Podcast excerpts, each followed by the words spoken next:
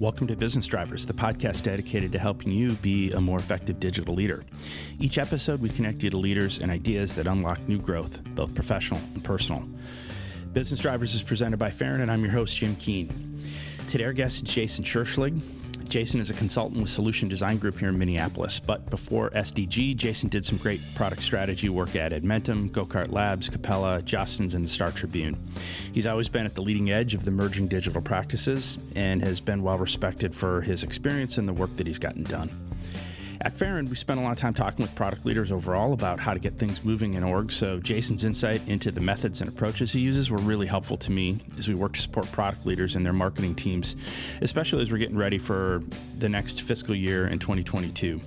As a fellow liberal arts major, I appreciate his ability to make connections that others might not see and his thoughtful assessment of what's going on in our space and generally his take on stuff. He also shared some good perspective on how managers can evolve their leadership styles for new and smarter ways of working. I apologize in advance for the sidetrack into the world of Melville, whaling, and unreadable novels, but that's what happens when you get two English majors in a Zoom. You can follow Jason on Twitter at Searchlight5. Hope you enjoy this great talk with Jason Scherschligt. Jason, thanks for making time for this. Uh, I'd love to hear how you're talking with your teams about planning for 2022, specifically, you know, any longer term technology trends that you're paying attention to that's going to guide your thinking and, and how you're leading your teams.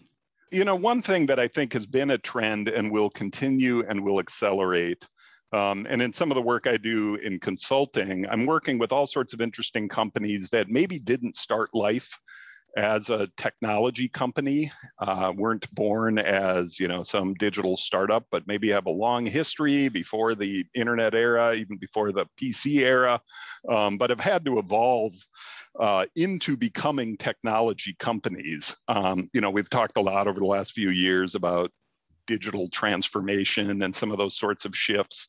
Um, but I think companies are really becoming, and maybe the pandemic has accelerated this a bit, are becoming software companies, like real software companies. They've had IT departments running internal software. Sometimes that internal software starts to I don't know, leak out to the public. Like we've got a tool that we use for managing customers, and then, hey, why don't we let them self serve and update their own data or something? But really starting to think, integrating the work they do in whatever business they're in. You know, we make lawnmowers or dog food or whatever it is. Um, and how might we think about uh, using technical tools, digital experiences, so that my dog food shows up on my desk or on my front steps when my um, when my dog is hungry. I mean, I'm sort of making stuff up here, but I think that's going to be a continued trend. So I want to ask a question about that. You know, when when uh, we do work with companies that aren't native software companies that are becoming software companies something that we see pretty commonly is that we have to teach parts of the organization what product teams are and mm. how they work. Yep. So imagine you're in a situation where you have to explain to a CMO that doesn't know much about digital product teams, you know, what they are and why they should care. So how would yeah. you do that? Like if you had like if you were put in a conference room and yeah, yeah it, it's a great question and i run into that as well i think i start with the customer the user that that customer and user has a need and we might not know exactly what it is yet it's sort of you know we, we've got sort of the germ of an idea um, but to explore how to respond to that need requires a variety of skills you've got to do some research you've got to do some um, design work up front some prototyping that's going to require user experience skills it's going to require technical skills et cetera. So when i think of a product team i think of a team empowered, a cross-functional team with multiple skills empowered to uncover and then pursue the solutions to problems that customers might have. Um, and to, to presume that we know what that is up front, um, which is maybe a little bit more of kind of the traditional technology waterfall process, where we say, let's spend some time you know somebody has an idea and they're going to define all the requirements for it and then the technologists take the blueprint and build the thing that was handed to them um, isn't really the way we get the best product. We have to kind of get out into the business or into the customer's contexts and respond to what they need so that's that's sort of how I'd explain that to a to a business that's you know maybe worked in a different kind of context before. Like this is a creative and kind of responsive act. So um, that actually makes a lot of sense. You know, the you're, you're essentially talking about how the develop how the development teams change the way that they do what they do in some ways but yeah but if I'm the CMO, why should I care about that? Is is that the you know is that like my contractor explaining to me that they've gone from imperial to metric, or you know, should I care? Um, you care because it's uh, your business succeeds if you respond well to the needs of your customers, and there might be interesting ways to deliver that kind of response um, that competitors haven't yet hit upon or have hit upon in different kind of ways or that you guys haven't really satisfied as well as you think you have. And you know your your growth as a business will come from uncovering and responding to those needs. I mean when i think of a product that's that's my kind of cheeky definition of what a product is. It's that response to the need of a human being, usually one that you know confers benefit to the receiver as well as to the provider because people are willing to pay me money for it, et cetera. So, so I want to talk about your experience leading product teams and you know your your work with other folks that are developing products is is it possible to teach curiosity you know because because i've seen yeah. that as a differentiator between you know average and good product people can you teach yeah, that? What, what what a great question i think you can learn um uh, you can learn well maybe you can't but you can learn humility and i think humility is an important part of curiosity. Like you can start from sort of rec- inspecting and recognizing your current situations your own biases um, and then you if you have that kind of humility then you ha- take this kind of position of wanting to learn about what's next. There are even little simple mental models. I don't know if you've heard of like OODA loops observe orient uh, decide, act, things like that, which, you know, pretty simple. Uh, I think that comes out of a military context like the Air Force, where you're flying around and as you've got to sort of recognize where you are right now, uh, take in information, orient yourself to that information, make decisions about it. And you're always kind of looping back uh, should I act before, you know, don't act before I've made the right kind of decision and oriented myself? Do I need to go back and reorient myself?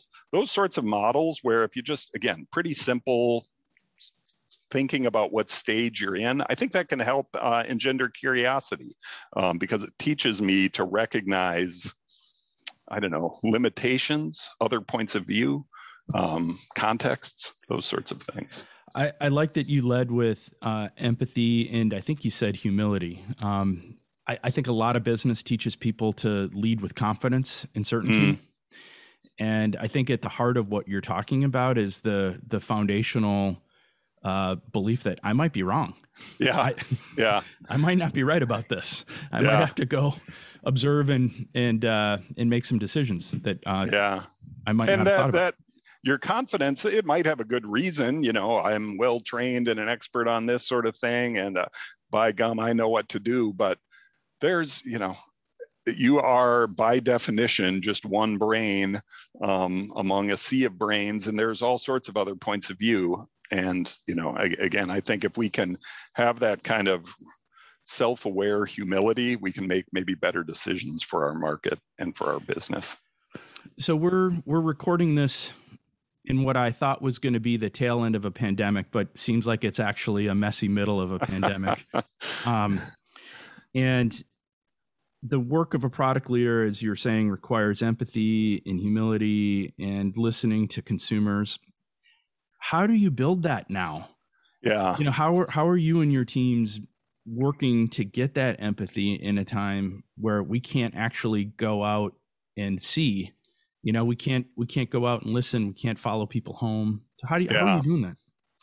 Yeah it's a challenge um certainly but i, I think you, have got to be kind of intentional about it. You've got to recognize that people are in maybe a bit of a weird state um, even when dealing with your own teams and coworkers and and customers, recognizing the humanness of people, and and maybe there's a way that this pandemic. This is me being an optimist, but maybe there's a way that the pandemic, uh, despite all the devastation of it, can help us remember that we're all dealing with stuff. Because suddenly I'm like talking to humans and I see the house that they live in in a way I didn't before. I was working with a client uh, just last week, and um, he had a kid who was home from school sick, and he was kind of talking about how it had been a tough week because the you know when you can put send your kid back to school rules are a little different than they once had been. And he'd said you know last year two years ago she would have been in school but now she's got to be home.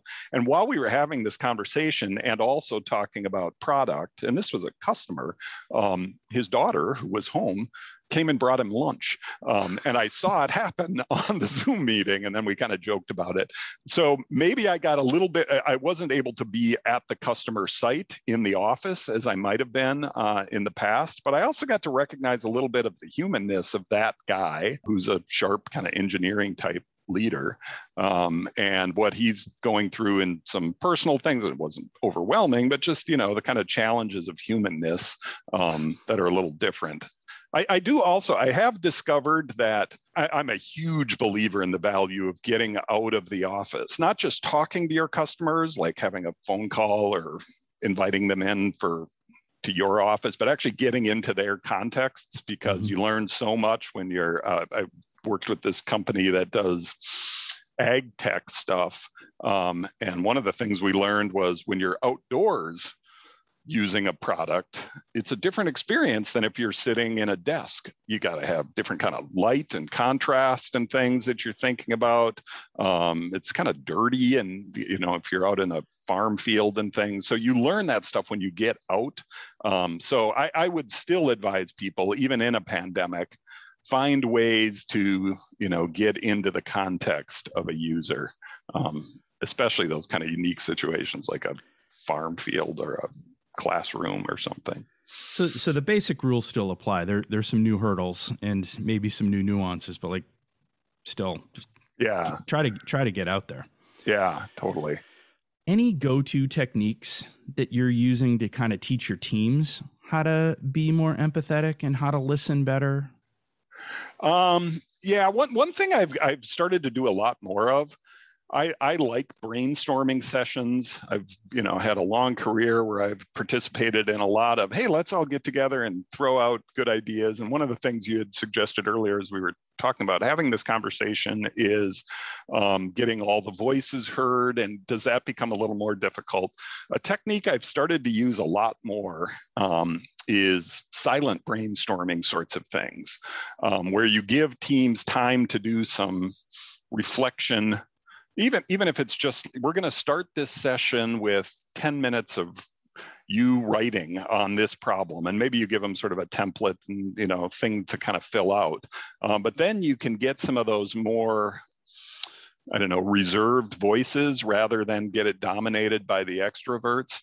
So techniques like that i love. You've, you've probably heard of like i think it's an amazon technique where you start by reading the memo um, it, because you recognize that the thing that you were said you sent out as a pre-read, nobody bothered to read or they just glanced at for two minutes. So let's take some time to actually orient. It's related to those OODA loops.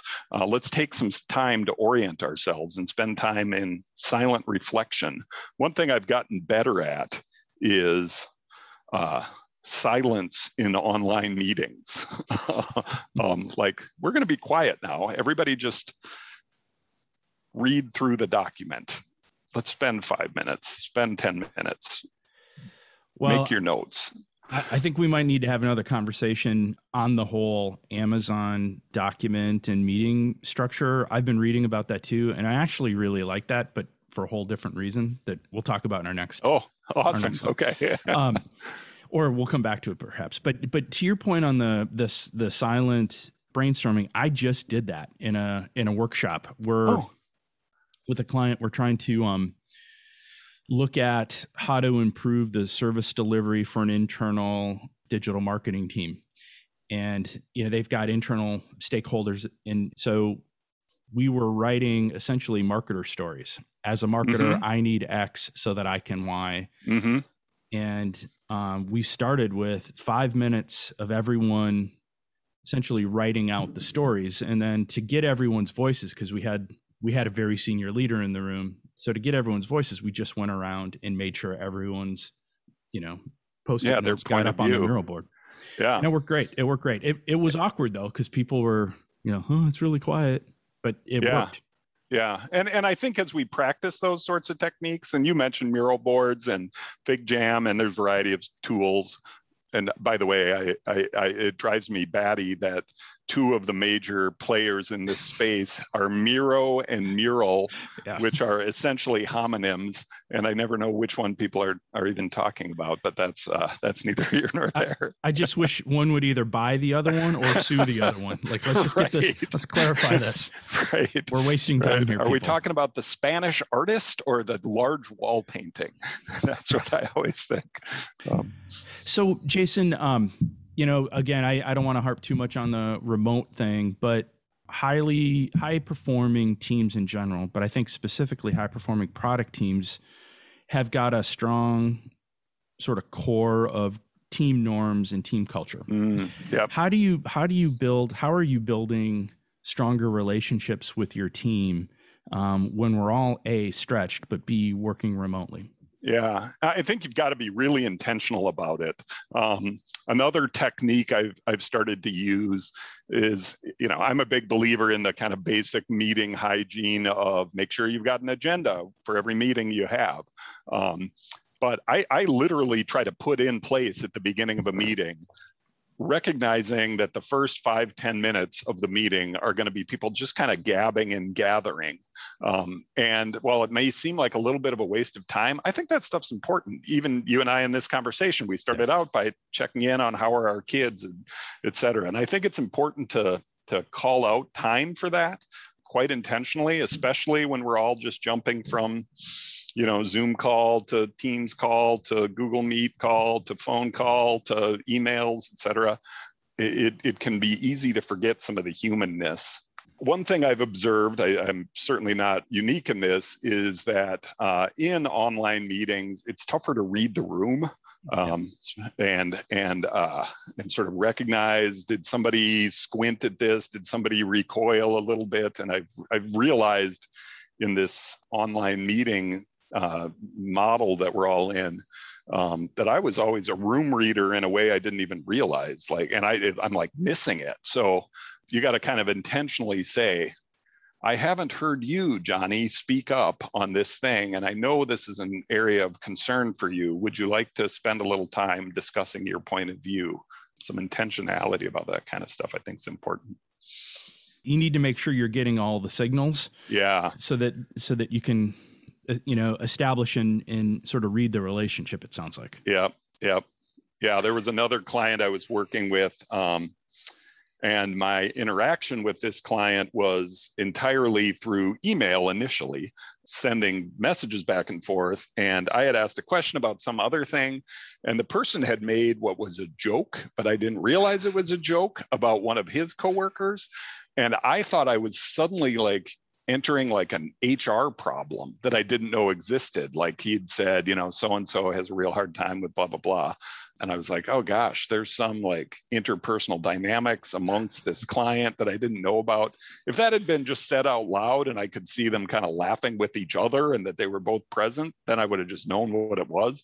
So I literally like called the guy and was like, so um, what's the, he was like, oh, I was just busting his chops. I was just giving him a hard time. Yeah, you, you, you, miss a lot of, you miss a lot of layers of, of you uh, really do of social right. meaning. right. Right. I, I think a lot of companies that run on annual years, the you know the annual financial cycle, are are about they're either in the middle of planning for yeah. 2022 or you know if they're late they're getting started so as you're thinking about turning the corner into 2022 what do you want to do differently as a leader you know, yeah. what, what are what are the things that you're going to try to work into your to your mix for 2022 as a leader yeah, it's funny because my first answer is kind of a meta answer. You mentioned that um, companies are right now, which is absolutely true, doing their annual planning cycles.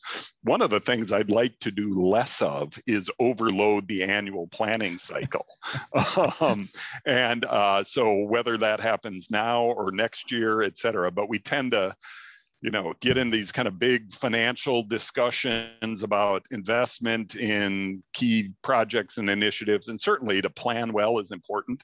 Um, but i think it can put a, a, weird constraint on product teams if we do that um, because suddenly a product team which maybe wants to be agile and nimble and responsive to the market is also beholden to an annual planning commitment that some of the people on the team don't even realize they made um, because it was made at kind of an executive level.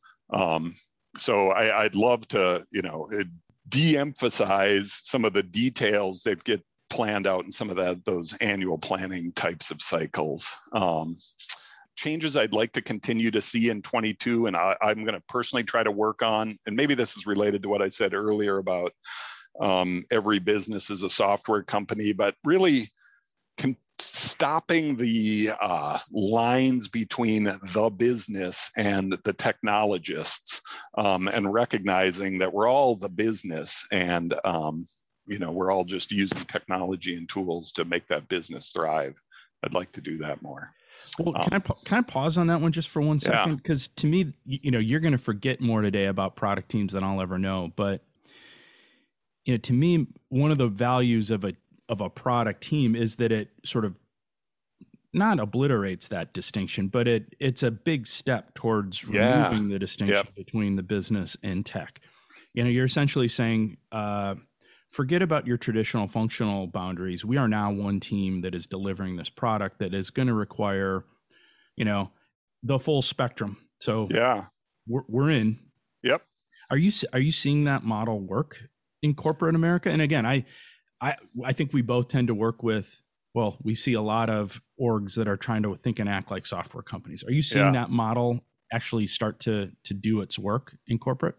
I am, um, and maybe I'm being a little overly confident when I say that. And admittedly, I do a lot of consulting work where, you know, one of the the problems of consulting is then you leave.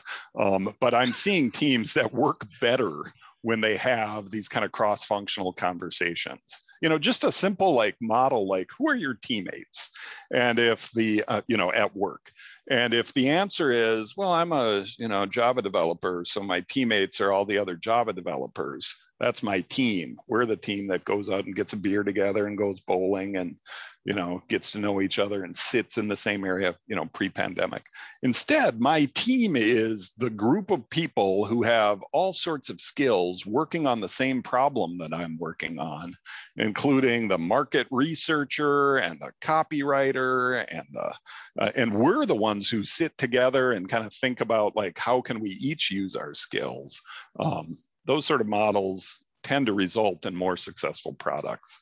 Uh, I, would bet on a, a, a cross-functional team with a kind of unified mission and sense of where they're going, um, that sense of psychological safety. They can question each other without fear of being, you know, beat up for it. Um, a clear sense of who their customers are, access to those customers and to insights about those customers whether they're Scrum or XP or this flavor of Agile or that flavor of Waterfall, that team that's cross functional, trusts each other, has a mission, knows who their users are, understands what they're trying to do, I'll bet on them every day to succeed. I want to dig into that and get some free consulting from you, okay? Okay. um, so imagine you're dropped into a large enterprise for the sake of this argument, let's let's assume it's financial services. Okay. I'm, I'm, I'm making that up and just caveat listeners that the you know this is not about a specific client, but um, imagine you're dropped into a large financial services organization and one of the senior leaders says, "Hey, I think that team has lost their sense of a unified mission." Mm. They I don't know if they know what the soul of their product is could you help them? mm, yeah. You know, how would you do that? You know, how, how do you how do you help a team a product team sort of rediscover its purpose or its mission or that sense of oh we all know where we're going here right um, there's a few thrusts to that i think one is reorient yourself to your market to your customers um, maybe it's we need to take a field trip and really understand the problem that we're trying to solve by observing the people who have that problem. Um, so, spending more time with customers and understanding them, um, sharing then insights that we gathered and putting that together. I also would spend time writing it down. Maybe we need to spend some time thinking about what our biases are, what our beliefs are, what are things we're kind of walking into this with, what I think about that other person, and have some kind of open conversations to inspect those biases and beliefs. Um, but then, yeah, write down what do you believe your mission is? What is the value proposition of what you're trying to do? Who are you doing it for? And again, there are all sorts of templates. I like the Geoffrey Moore crossing the chasm for the blank who needs to blank. Our blank is the blank that blanks. Unlike blank, we blank. I think I got it right there. Um, and and you can do that in kind of a mad lib type way. Um, get the team to all say we're doing this for the customer x who has this need. And someone else might think oh i thought it was a different flavor. I didn't think we were working for the you know a financial services firm. I didn't think we were working for the independent consumer. I thought we were working for the uh, you know corporate manager um, of one of our corporate corporate clients. And then we can get clear on like who's the primary customer we're trying to serve and what's the primary thing we're trying to solve for them. Um, and then you can start to get some of that alignment. So spending time together, spending time with the customer, inspecting your biases and beliefs, and getting crisp on what your vision is and writing it down so that it's clearly expressed and aligned to, uh, that might be the way to solve that problem you're, you're describing. You know, I love that. I, I got into sort of a fake argument yesterday with somebody about this question. We were talking about this like how do you how do you get the team recommitted. And it was a fake argument about you know, do we get people to focus on the business objectives or do we get them to focus on the consumer? Mm. or what is the mix? Where do you start? And i i landed where you did. It's like all right if we're not doing all of this to try to help some person go from point a to point b and come out of that journey better or that movement better like what the hell are we doing? Yeah. Why, why bother yeah, that's where the business results come from. You don't get a better golf score by getting better at writing down 76 you get better at it by getting out onto the golf course and yeah. you know and that score sort of comes just and the business results are a result of you having responded well to the needs of that customer um, yeah the, the business results are a trailing indicator exactly yeah yep uh, yeah. the, the leading indicator is are you are you literally moving people? Right right. Yep. Are they taking new behaviors new actions because of things that you're doing? Measure that kind of stuff and then presumably they'll renew or sign up or expand their footprint or some of the spend more money with you at some of the kind of key business results. For sure. So jason what's a what's a digital product that you wish you were you were running and why this might sound like a bit of a weaselly answer because the way I think about it is what's the problem I want to be working on um, rather than what's a product that exists already. Now there is so one that I that I, I've been thinking about a lot, and this is maybe just more sort of life's mission sort of things, but like there's an organization called the News Literacy project and they're funded by you know some independent foundations as well as supported by a variety of news media organizations um, and i think gosh that is a meaningful mission that a company could be working on and they're starting to build like ed tech type tools mm-hmm. that flow into classrooms and help you know with like interpreting uh, stories and recognizing biases within some things that you might read and being able to say this thing's yeah this is right on and this one might be a little suspect and i can say why i mean people are remarkably bad uh, at determining the veracity of news they encounter. Um, so projects like that is a problem I would love to be working on and thinking like, what's an actual like product that can respond to that big problem? Maybe the answer then becomes Facebook um, for what what product you'd be working on. But um, Well, uh, you you swung for the fence on that one. I mean that that that's I appreciate the ambition. You know, essentially, how do you help people navigate the uh, the crush of info and make sense of what's real and what's fake and what where the biases are? And I mean, let me know when you're done with that product. right. Oh, you'll know because the world will be better. right. Are there are there any consumer behaviors or patterns that you're seeing emerge that you think is going to change the way that you as a product leader have to do your work? Yeah, it's a good question. I, I think there's there's changes in expectations that people have from technology, so much so that the technology becomes no longer the differentiator. Like we assume that you can match up data and log in and have an identity and deliver me my profile, et cetera. And the differentiator then starts to become like content and quality of the language and insights that you provide. Um, I think related, and maybe this goes back to our news literacy discussion, but related to that is everybody as a create, there's sort of a flattening of content uh, in the world um, that's been you know birthed by the internet where i can say something and publish it so that every person in the world can read it um, if they just have a twitter account or something just as well as you know the biggest publisher in the world can um, so those sorts of trends require new ways of thinking about I don't know, verification and truth and all sorts of some of these kind of big questions. Maybe I've just been thinking about these things a lot lately, but that's a that's a consumer behavior. That's a like public wide behavior. Like I have expectations about who's going to be able to say things and I'm going to be able to say things and I'm going to be able to react to those sorts of things. And every company whether they like it or not, they they become like journalists. You know, I mentioned earlier the dog yeah. food company, but the dog food company maintains a social social media account and publishes blog posts and things and suddenly they're in the business of informing a public about canine nutrition um, and having points of view on how to do that um, and can you know share that expertise through ways that resemble even if they're not exactly journalism.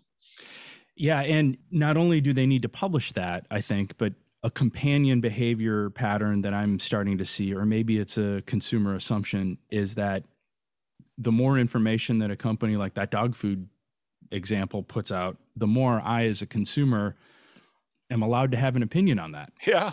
Yeah. I'm going to share my opinion. Right, right. So um, you probably read this a couple years ago, but there's a great essay by Paul Ford, the guy that runs Postlight. Yeah, Postlight, in New York. And, yep. and, and he's got a great essay and I can't even remember the context, but the the headline was essentially why wasn't I consulted? Oh, you know? that's great. Yeah. yeah. And and what he's getting at is that every every user of your product has an opinion and they take what you're doing with your product or your experience personally and they have a right to have one, uh, an opinion, and we as as the people that are delivering that experience have to recognize that they want to be consulted and they will feel a sense of ownership.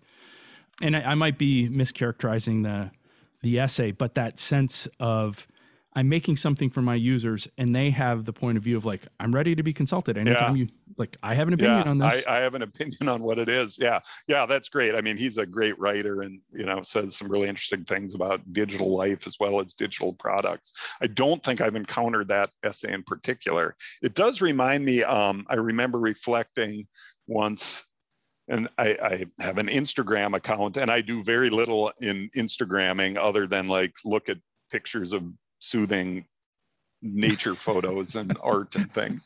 Um, but isn't I remember, that, isn't that what Instagram is for? right. But my my I remember my daughter saying, and I remember very specifically the way she expressed it. She said, "Whoa, Dad has an Instagram." And I remember thinking her verb there and her sense of ownership was that it's mine.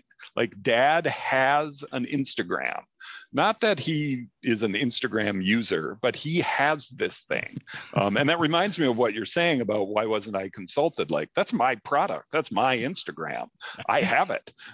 Um, yeah. And so I get to have opinions on what it's going to do for me, et cetera. So, yeah. Um, So, somewhere in 1959, some teenager was upset that their parents liked Elvis too.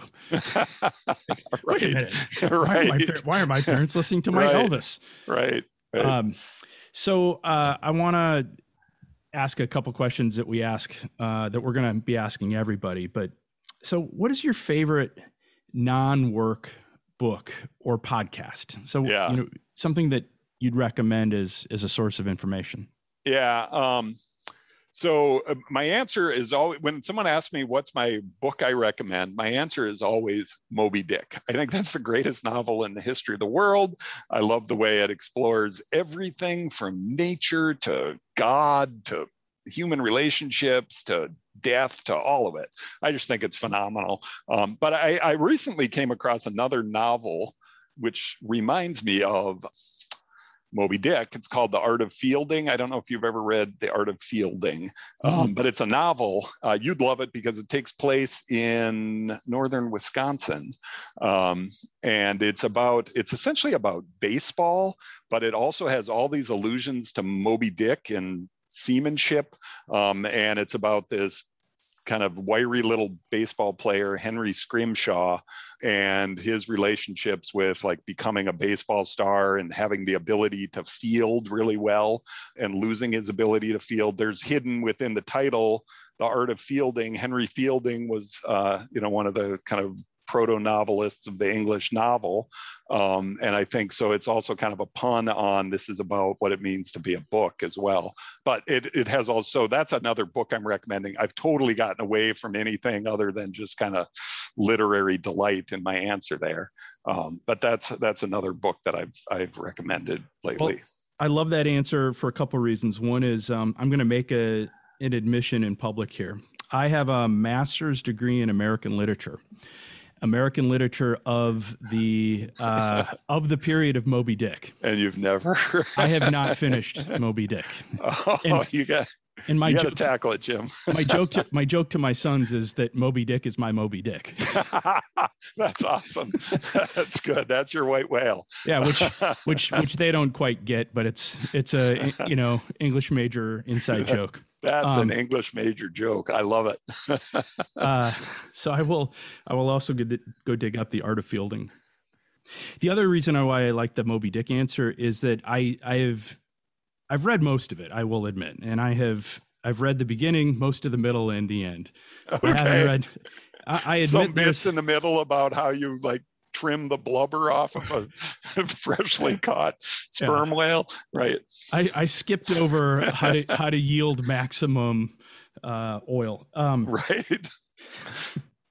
Uh, but I did. Although laugh. those are interesting parts when they like cut open the whale and go down into the heart of it and things and then oh, so anyway well, the, the reason i have been kind of telling my sons to read it is that it's a great example of a pretty unreliable narrator yeah um, i think i I, Yep. I don't i don't and, and i also um, have been suggesting that they read it because um, there's an argument to be made that Ishmael is psychotic.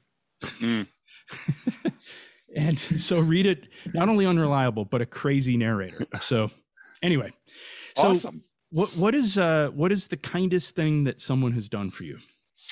Um, that's such a great question. And I will first say that, you know, I've lived a life with just so much kindness and goodness from people. And I'm incredibly fortunate because of that. Um, but when you mentioned this question before, I was thinking about it a little bit. You'll like this because you're a Wisconsin guy. And this goes way back to my childhood. And what I like about it, it is this story isn't just about what one person has done for me, but like a community. When I was a kid in fourth grade, uh, day after Christmas, my family was driving in our 1977 Plymouth Volare station wagon, wood paneling, you know, classic sort of family truckster, uh, from our home in the Twin Cities uh, to my cousins in Milwaukee. And we're driving across Wisconsin. It's December, it's literally the day after Christmas, the morning after Christmas, and our car starts to smoke. And my dad's like, Sue, get the kids out of the car. And, you know, we all get out of the car. My sister doesn't even have her shoes on. She jumps into the snowbank. We open the back of the car. We throw all our stuff out, including Christmas presents and things. Um, and the car literally bursts into flames. Our car starts burning up kind of between Tomah and Black River Falls, Wisconsin. Yeah. Um, and it's winter and we're like what do we do? Um, and it wasn't a busy travel day because it was the day after christmas. So we like climbed over a fence and walked through the snow. I'm probably over dramatizing the story but there's literally a burning station wagon on the side of the road and a family with little kids walking.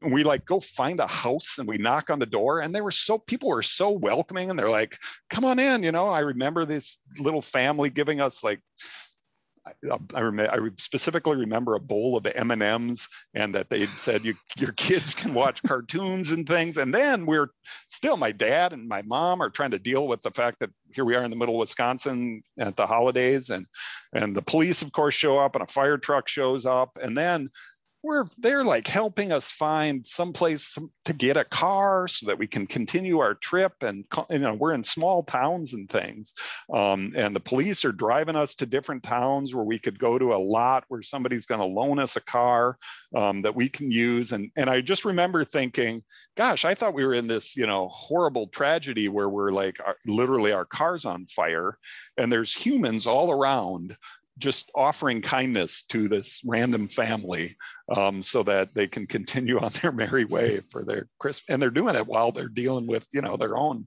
holidays, etc. So, oh my God, what a great story. it, it started out like a Coen Brothers movie, and, yeah, and, it, and right. it ended like a John Hughes movie. Yeah, it kind of did. It was sort of a planes, trains, and automobile meets um, uh, I, I, I, don't know Fargo or something.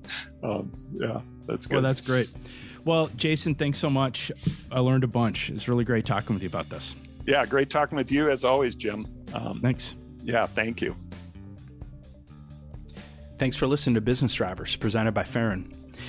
Find us at hellofahren.com to learn more about the work we do, sign up for our newsletter, and find articles and resources to help you grow as a leader. Or find us on Twitter at HelloFahren or on LinkedIn.